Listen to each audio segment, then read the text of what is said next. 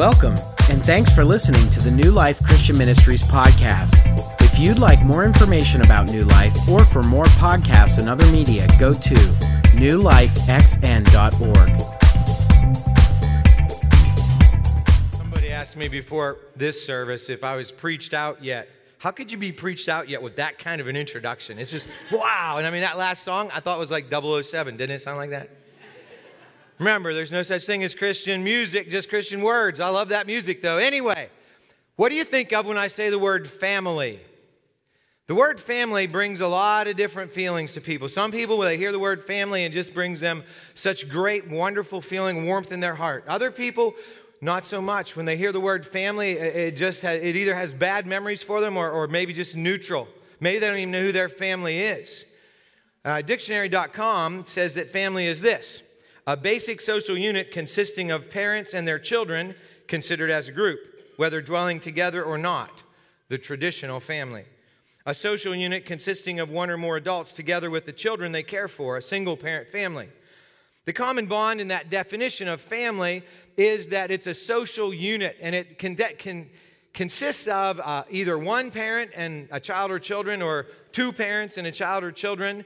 And, and it doesn't say anything at all about the quality of the relationships, does it?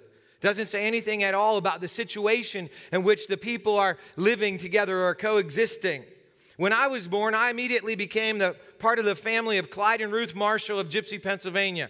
I had two older brothers, Jim and Tom. I was eventually going to have a little brother named Ken. I had three aunts and uncles on my mother's side, three aunts and uncles on my, on my dad's side, a bunch of cousins, a grandma on my mother's side, a grandpa on my dad's side, and a step grandma on my mother's side. And that was it, about 35 people in all. That was when I was born. Now, since then, uh, my parents and all, my grandparents and all of my aunts and uncles have died except for one, and my one brother has died. And uh, on the plus side, all my cousins and my brothers and I have all had our own children, and then th- some of them have had children. So it's actually more people now than it was then, even though all those people have died, because biological families increase by marriage and birth and adoption, and they decrease by divorce and death. But we're going to talk about something different than a biological family today. In fact, the reason I bring up family at all is because we're talking, eh, we're starting a new series today. And the series is called Changed and we're going to talk about how the definition of family was forever changed by Jesus Christ. In fact, our take home point for tonight, and if you're here for the first time, we only uh, seek to make one point in our messages every week. And uh, we want you to take that, that point home, all of us to take that point home and, you know, sort of reflect on it and, and internalize it and then live it out in our lives. And here it is for this week. Jesus' resurrection not only fulfilled prophecy, it changed the meaning of family forever. And we're not just talking about the, the uh, size of a family, although the scope and size of family was just exponentially increased by Jesus' resurrection. But what we're really talking about is the quality of a family. Because there are people who have no positive memories or no memory of their family, but we can be part of a worldwide family known as the Church of Jesus Christ, the family of God. And that's what we're going to talk about today. Jesus came to ensure that no matter what our earthly family was like, that we can be part of one where we're not just included, but we're loved and cared about. In fact, in the Gospel of John, which is the fourth um, Gospel Matthew, Mark, Luke, and John these four guys wrote about Jesus' life and teachings, his miracles, and his death and resurrection. And the fourth one said this in John chapter 1 But to all who believed him, that's Jesus, and accepted him, he gave the right to become children of God. That's an amazing statement. We can become children of the living God of the universe if we do two things if we believe and if we accept Jesus. Now, believe doesn't just mean with our heads that we intellectually assent. There was a guy named Jesus that lived about 2,000 years ago and that he died on a cross, and people think he, di- he rose from the dead. No, believe, the way John used the word, means to trust him, to trust our lives to him. And, and then Accepting is the part that has to do with relationship. In fact, I believe that there are a lot of people here tonight. And I, I believe that if I had, had time, I could get to know all of you. I would get to know that you're amazing people. And I would even probably begin to trust you. But if I never accepted you, What that would mean is if, if I never welcomed you into my sphere of influence, if you never became part of my family, so to speak, there would never be any relational connection. And what we're talking about tonight is how Jesus changed families forever and, and actually changed uh, everybody into being able to belong to one family. We talk a lot about the three B's here at New Life belonging, believing, behaving. And belonging comes easy for us because all you have to do to belong to New Life is just show up. If you're here, if you're if you're here tonight, it's your first time here, you belong here. We're glad you're here. We, we get that idea from Jesus, who welcomed everybody who ever came to him. He never cast anybody away. But believing makes a, a, a big difference because, as John said, those who believed in him were able to be called children of God. In fact, Jesus said that we, if we believe in him, the, the change that takes place within us is so radical, he called it being born again. We get to have a new life, a, a, spiritual life, like nothing we had ever imagined before we came to believe in Him. So, what we're going to do tonight is we're going to look at two guys, and we're going to see how Jesus' resurrection changed their life and actually their definition of family forever. Before we do that, though, let's pray together. Lord Jesus, we ask that you will show us yourself today, that you'll teach us what it means to belong to your family and change us from the inside out so that we can live radically different lives because we belong to you and because we belong to your family.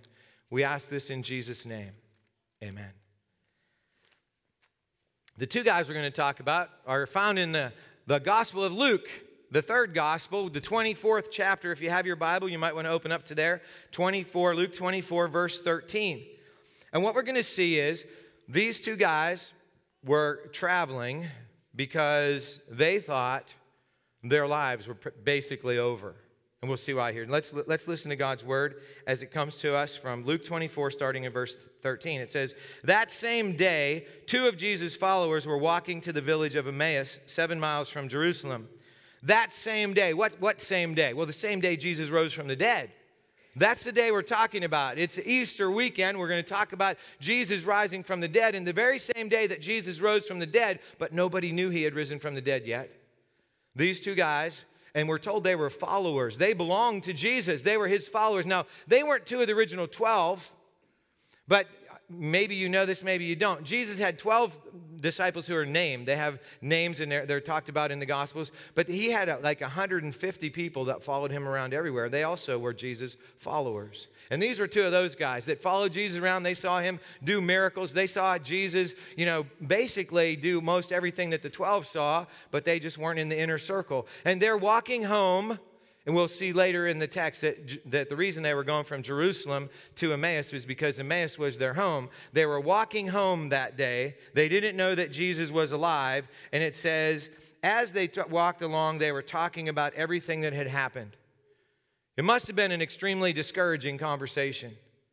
Because these two guys had believed that Jesus was the Messiah, which was the Jews thought there was a guy coming called the Messiah who would deliver them from Roman oppression, who would take their sins away, who would just give them life in a way that they'd never experienced it before. And they thought that Jesus was the Messiah, but they had watched on Friday as Jesus was beaten, as he was crucified, as he died.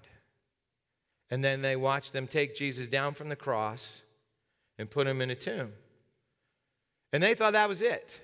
For them, what, what, what, were they talking about on their way from Jerusalem to Emmaus? Whatever it was, it really doesn't matter because it was just their, their hopes were dashed, their, their dreams were dashed, their, their sense of meaning and purpose was gone. And probably most of us in the room can, can feel that. We've been there sometime in our lives when it felt like there wasn't any point of going on anymore because what we believed in just didn't seem to be worth believing in anymore. And while they were in that condition, it says, as they talked and discussed these things, Jesus himself suddenly came and began walking with them, but God kept them from recognizing him. Now, interesting, we always know, when we read the Gospels, we always know what's happening before the people in the story do. I mean, we know it's Jesus, but they don't know it's Jesus. They, there are two guys, and all they know is there's some stranger comes up to them. They don't know it's Jesus yet. And as they're standing there, he walks up to them and he's about to ask them some questions. And if they had just recognized him, Their lives would have been radically transformed, changed in that instant, because then they would have known that what they believed about Jesus was true, that he was the Messiah. But they didn't know that yet. So here's what it says Jesus asked them, What are you discussing so intently as you walk along? They stopped short, sadness written across their faces. Now, we don't know why Jesus didn't just say, Hey, it's me. We don't know why Jesus didn't just give, give them a little clue, but he asked them a question. Man, you guys are having a pretty serious conversation. What are you talking about? And, and it surprised the guys that uh, even a stranger would ask that kind of question. What, what, are you, what are we talking about? What do you think we're talking about? I mean, that's about what they're about to say, but they stopped short, right in the middle of the road. They just stopped there and looked at the guy like, Are you crazy? Why are you asking that question? And it says sadness was written all over their faces. And Again, we, we understand what it's like to have sadness written on our face. In fact, many of us have probably had that very expression this week because we've been the midst, in the midst of the trials of this life and the tests of this life and the temptations of this life. And for a moment or maybe longer, we've forgotten that Jesus rose from the dead. These guys didn't even know it yet, but they're sad. And, and then it says, What things? Jesus asked, Why did he do that? I mean, he knew the things. If anybody knew the things, it was Jesus. They were done to him. He knew what it was like to be crucified because he had been crucified. He knew what it was like to be dead. I, I mean, because he was dead. And now he's alive and, and he's asking these questions, and, and then they give an answer. The things that happened to Jesus, the man from Nazareth, they said, he was a prophet who did powerful miracles, and he was a mighty teacher in the eyes of God and all the people. But our leading priests and other religious leaders handed him over to be condemned to death, and they crucified him. We had hoped he was the Messiah who had come to rescue Israel. This all happened three days ago. Now we find out what the guys believed. They believed that Jesus was a prophet a prophet is a, a person who's able to discern the will of God, the purpose of God, and sometimes even the future because God lets them know what's going to happen. And they thought that Jesus of Nazareth was a mighty prophet of God, and they knew that he was a mighty teacher, that he was powerful. They had seen him do miracles, they'd even seen him raise dead people. But the religious leaders had convinced the, the, the Romans to crucify Jesus, and now he was dead. So everything they believed about Jesus was over as far as they were concerned. And he said, and they say, it was three days ago since this happened. We had hoped. Those words, what does it say when somebody says, I had hoped, but I'm hopeless now? I had hoped that this was going to come through, but it didn't. I, I hoped I was going to get that new job, but I didn't get the new job. I, I had hoped that she would say yes, but she said no. And, and, and that brings hopelessness. And their hopelessness. And it's been three days since all this stuff happened. And then, he's, then they continue. Then some women from our group of his followers were at his tomb early this morning, and they came back with an amazing report. They said his body was missing, and they had seen angels who told them Jesus is alive. Some of our men ran out to see, and sure enough, his body was gone, just as the women had said. Now, this was not news to Jesus. The missing body was Jesus. The angels that had been in the tomb, Jesus probably had a conversation with them before he went out to find these two guys. But to the guys, this was big news. The, the body's gone, there's supposed to be angels. And, you know, I mean, if you could believe all this stuff, it would change your life. But they're in a position of not believing it yet. And again, we've all been there. We, we say, wow, if, if what Jesus says is true, if what they say about Jesus is true, I mean, it would change everything. But how are you going to believe something like that? People don't just come back to life after they've been dead for three days. Now, Jesus so far has been sort of playing along with these guys. He's been the innocent bystander, but he can't handle it anymore. Jesus says to them, You foolish people. You find it so hard to believe all the prophets wrote in the scriptures. Wasn't it clearly predicted that the Messiah would have to suffer all these things before entering his glory? Then Jesus took them through the writings of Moses and all the prophets, explaining from all the scriptures the things concerning himself. Jesus, the Son of the living God, was standing there with these two guys in the middle of the road on the way from Jerusalem to Emmaus. And as they walked along, Jesus took the Word of God from Genesis to Malachi, because that's all the Word of God there was at that point, what we call the Old Testament. And he went book by book, chapter by chapter, and showed them that the Messiah had to suffer, he had to die. And then he was going to come back to life. Now, think about this. What if you were one of those two? The Son of the living God took the, the, the most important book that's ever been written and he explained it from cover to cover. That had to be such a, an incredible experience. And one little, one little detail they didn't have a Bible. I mean, it wasn't like they were carrying their Bibles as they went from Jerusalem. There, nobody had them. Only in synagogues would there be a copy of the scriptures. Jesus did that from memory. And you go, well, he was the Son of God. Yes, he was. But, you know, it's good to know the scriptures because whenever you want to know the truth of what happened, if you know the scriptures and you can review it in your mind, it's a very big help. But anyway, Jesus tells him all of this stuff, and then it says, by this time, after, you know, from seven mile walk, they're almost home. It says they were, they were nearing Emmaus in the end of their journey. Jesus acted as if he were going on, but they begged him, Stay the night with us since it's getting late. So I went home with them. So, Jesus tells them everything about the Messiah and how the Messiah was, was going to, you know, die and then come back to life. And, and I imagine as they were listening to Jesus, there had to be a sort of a connection there because they were thinking, I only remember one guy who could teach like this. It was Jesus. But they still didn't get it. And so Jesus says, Well, you know, nice talking with you guys. I got to go. And they say, No, no, no, please don't go. Please don't. It's almost dark. Why don't you come in? Why don't you stay with us tonight? It can't be that important wherever you're going. And so they, they go in, Jesus comes in, and then it says, As they sat down to eat, he took the bread and blessed it. Then he broke it and gave it to them. Suddenly their eyes were opened and they recognized him. And at that moment, he disappeared. Wow. That's pretty incredible, isn't it? Jesus had been with them all afternoon. He'd explained the whole Old Testament to them. They knew that something was going on, but they didn't know what. And as soon as Jesus broke some bread, they recognized him. Think about when Jesus broke bread during his life. Well, one time he took a few loaves of bread and he fed 5,000 guys and a bunch of women with it, right? Another time, just a few days earlier, Jesus had gone with his 12 best guys and he had broken some bread and he said, Take, eat, this is my body given for you, showing us that he was going to die for us. And in the three years that Jesus was on the earth, I imagine he broke bread every day. Probably a couple times a day, maybe three times a day, we don't know. So these guys had seen Jesus, but whatever it was, in that intimate act of breaking bread, they recognized him and he was gone.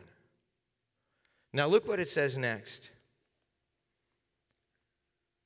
They said to each other, Didn't our hearts burn within us as he talked with us on the road and explained the scriptures to us? Didn't our hearts burn within us? When we're talking about changed, being changed, and that's the point of this series for five weeks, we're going to talk about that. Where does change take place in our lives? And some people go, Well, in our brain. And that's, I wouldn't argue with that. Sometimes we change our thinking and it changes our lives. But in the scriptures, it talks about changing our hearts. When we change our hearts, our lives change. And, and what, what part of the disciples, these two followers of Jesus, what part burned? Not their brains, their hearts. And somehow, even though they couldn't see with their eyes that it was Jesus, they knew there was something going on there different than ordinary. And, and sometimes we can't see Jesus, but we know in our hearts he's there. That's what faith is. In fact, in the book of Hebrews, chapter 11, verse 1, it says this Now faith is the substance of things hoped for, the evidence of things not seen. And here we are, a couple thousand years down the road from that road from Jerusalem to Emmaus. And many times in our lives, we have this experience our hearts are on fire. We know there's something going on and we can't see Jesus. Or, or maybe we're just about ready to get that experience and, and, and, he, and we recognize him and boom, he's gone. And, and here's what it says after that happened within the hour, they were on their way back to Jerusalem. There they found the 11 disciples and the others who had gathered with them, who said, The Lord has really risen. He appeared to Peter. Now, think about that. Jesus disappeared. It was dark. It was evening. It was nighttime. And they're seven miles from Jerusalem. And there's only a dirt road back. There are no cars. There are no flashlights. There are no street lights. There's just dark. Maybe the moon was out. That would have provided, or stars, but that's the only light they had. And they could have waited until tomorrow, right? No, they couldn't wait till tomorrow because their family was back in Jerusalem and they were afraid that their family didn't know what they knew. They knew that Jesus was alive and that made all the difference in the world. And so they ran back in the dark seven miles. And when they got there, they flung the door open. They're ready to tell their family what was going on. And everybody goes, Hey, guess what? Jesus is alive. And they're like, We know. We just had dinner with him. Well, the first bite, anyway. Then he disappeared. So, here's the thing. I said that Jesus' resurrection radically changed the definition of family forever. How did it change the definition of family forever? Because when Jesus came back to life, there's this bond of those of us who know that Jesus is alive that makes us a family like no family that's biological can ever have. In fact, the Apostle Paul said that that resurrection of Jesus was so important that he said this And if our hope in Christ is only for this life, we are more to be pitied than anyone in the world. Look at that. You, you say, wait, wait a minute, wait a minute. Jesus was a great teacher. He was a great moral teacher. What if you just accept his moral teachings and you live according to his moral teachings? Wouldn't that make you a better person? Wouldn't it be worth it to follow Jesus if that's all it was? If he just died, he was a martyr, and that was it? Wouldn't that be it? Of course, it wouldn't be it. I mean, if Jesus died and stayed dead, the two guys that were walking from Jerusalem to Emmaus, they walked back to their home hopeless. There's no purpose, there's no meaning, there's no point. But they walked back to Emmaus, they ran back to Jerusalem. And in our lives, it's the same way. If there's no Jesus who's alive, then there's no point. But if there's a Jesus who's alive, then we are connected in a way that nobody else has ever been connected because the Son of the living God who came from heaven, who lived for 33 years with one purpose to die and rise again so that our sins could be taken away and so that we could become part of the family of God.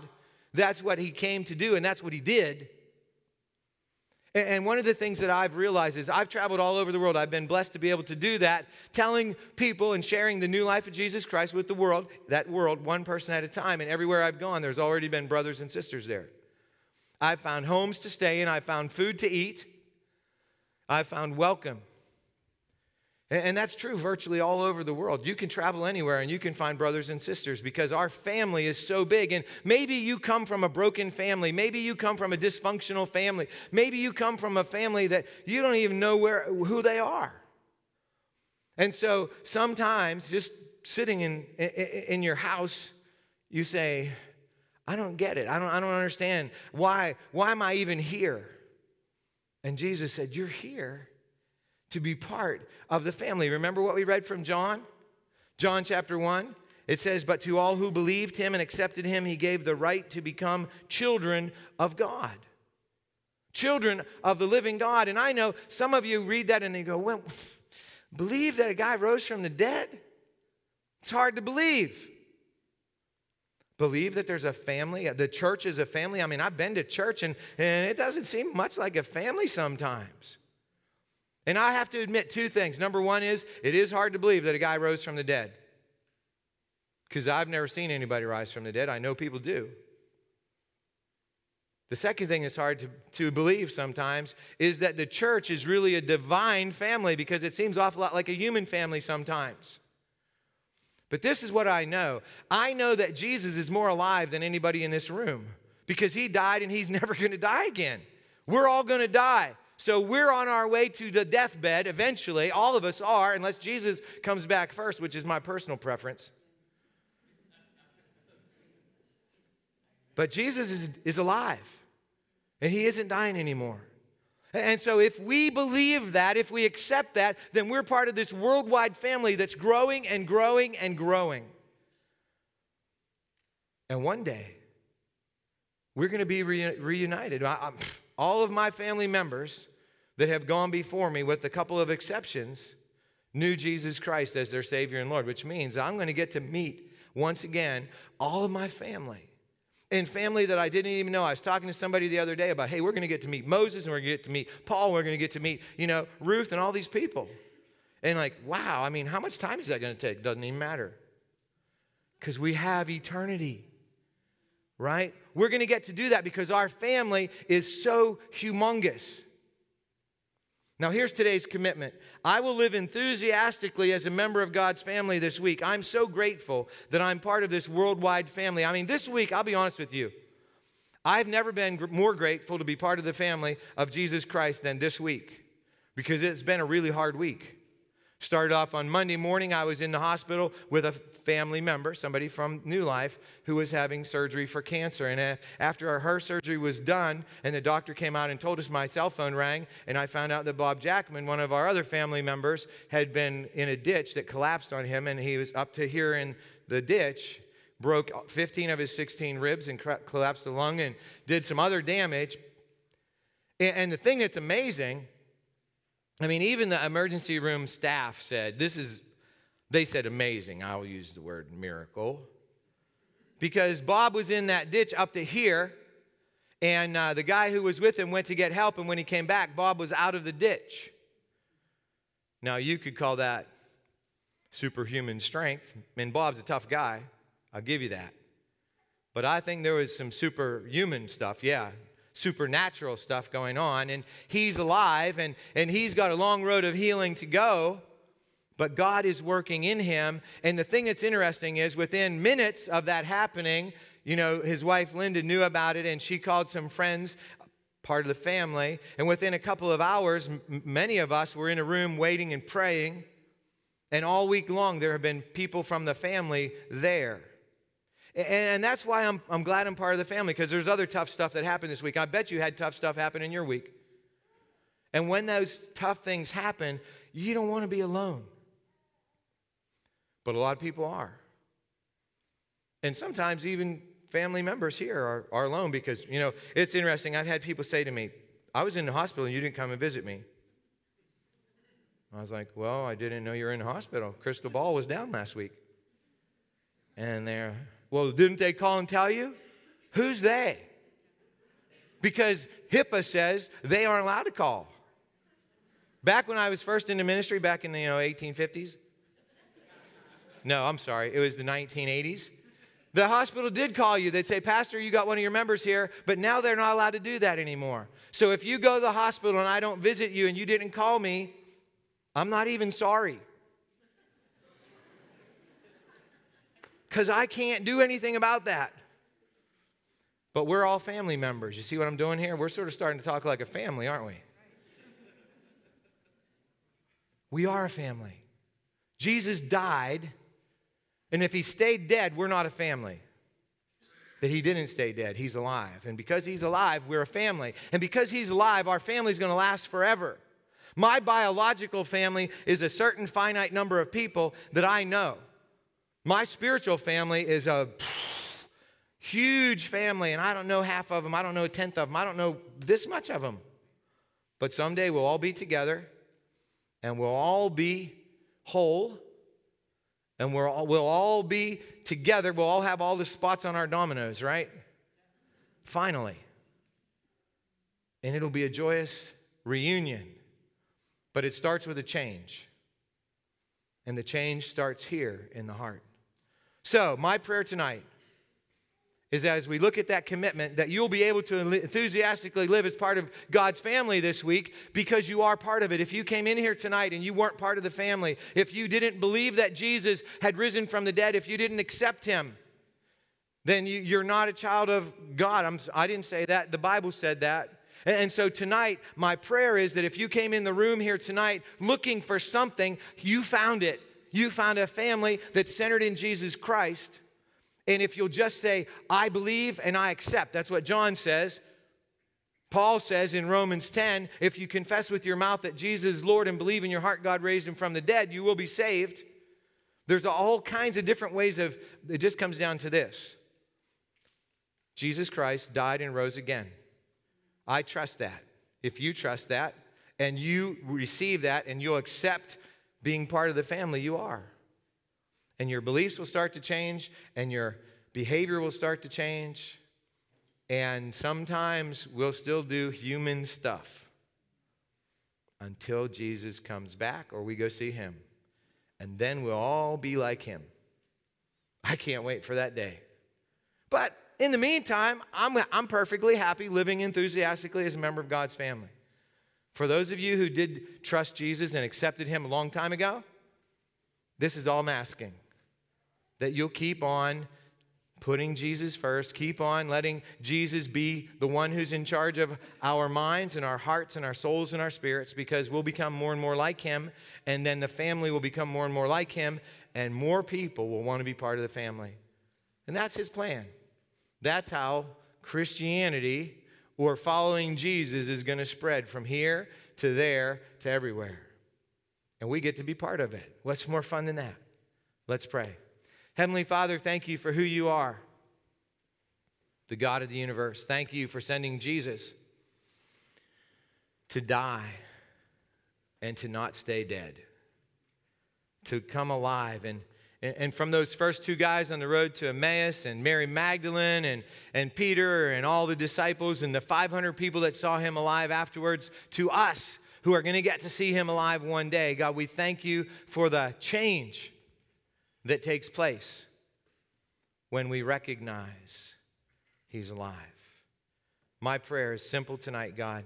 Anyone in this room who's never experienced that life, I pray that you'll bring it to him or her and for those of us who have, that we will live it in such a way that people cannot deny Jesus is alive.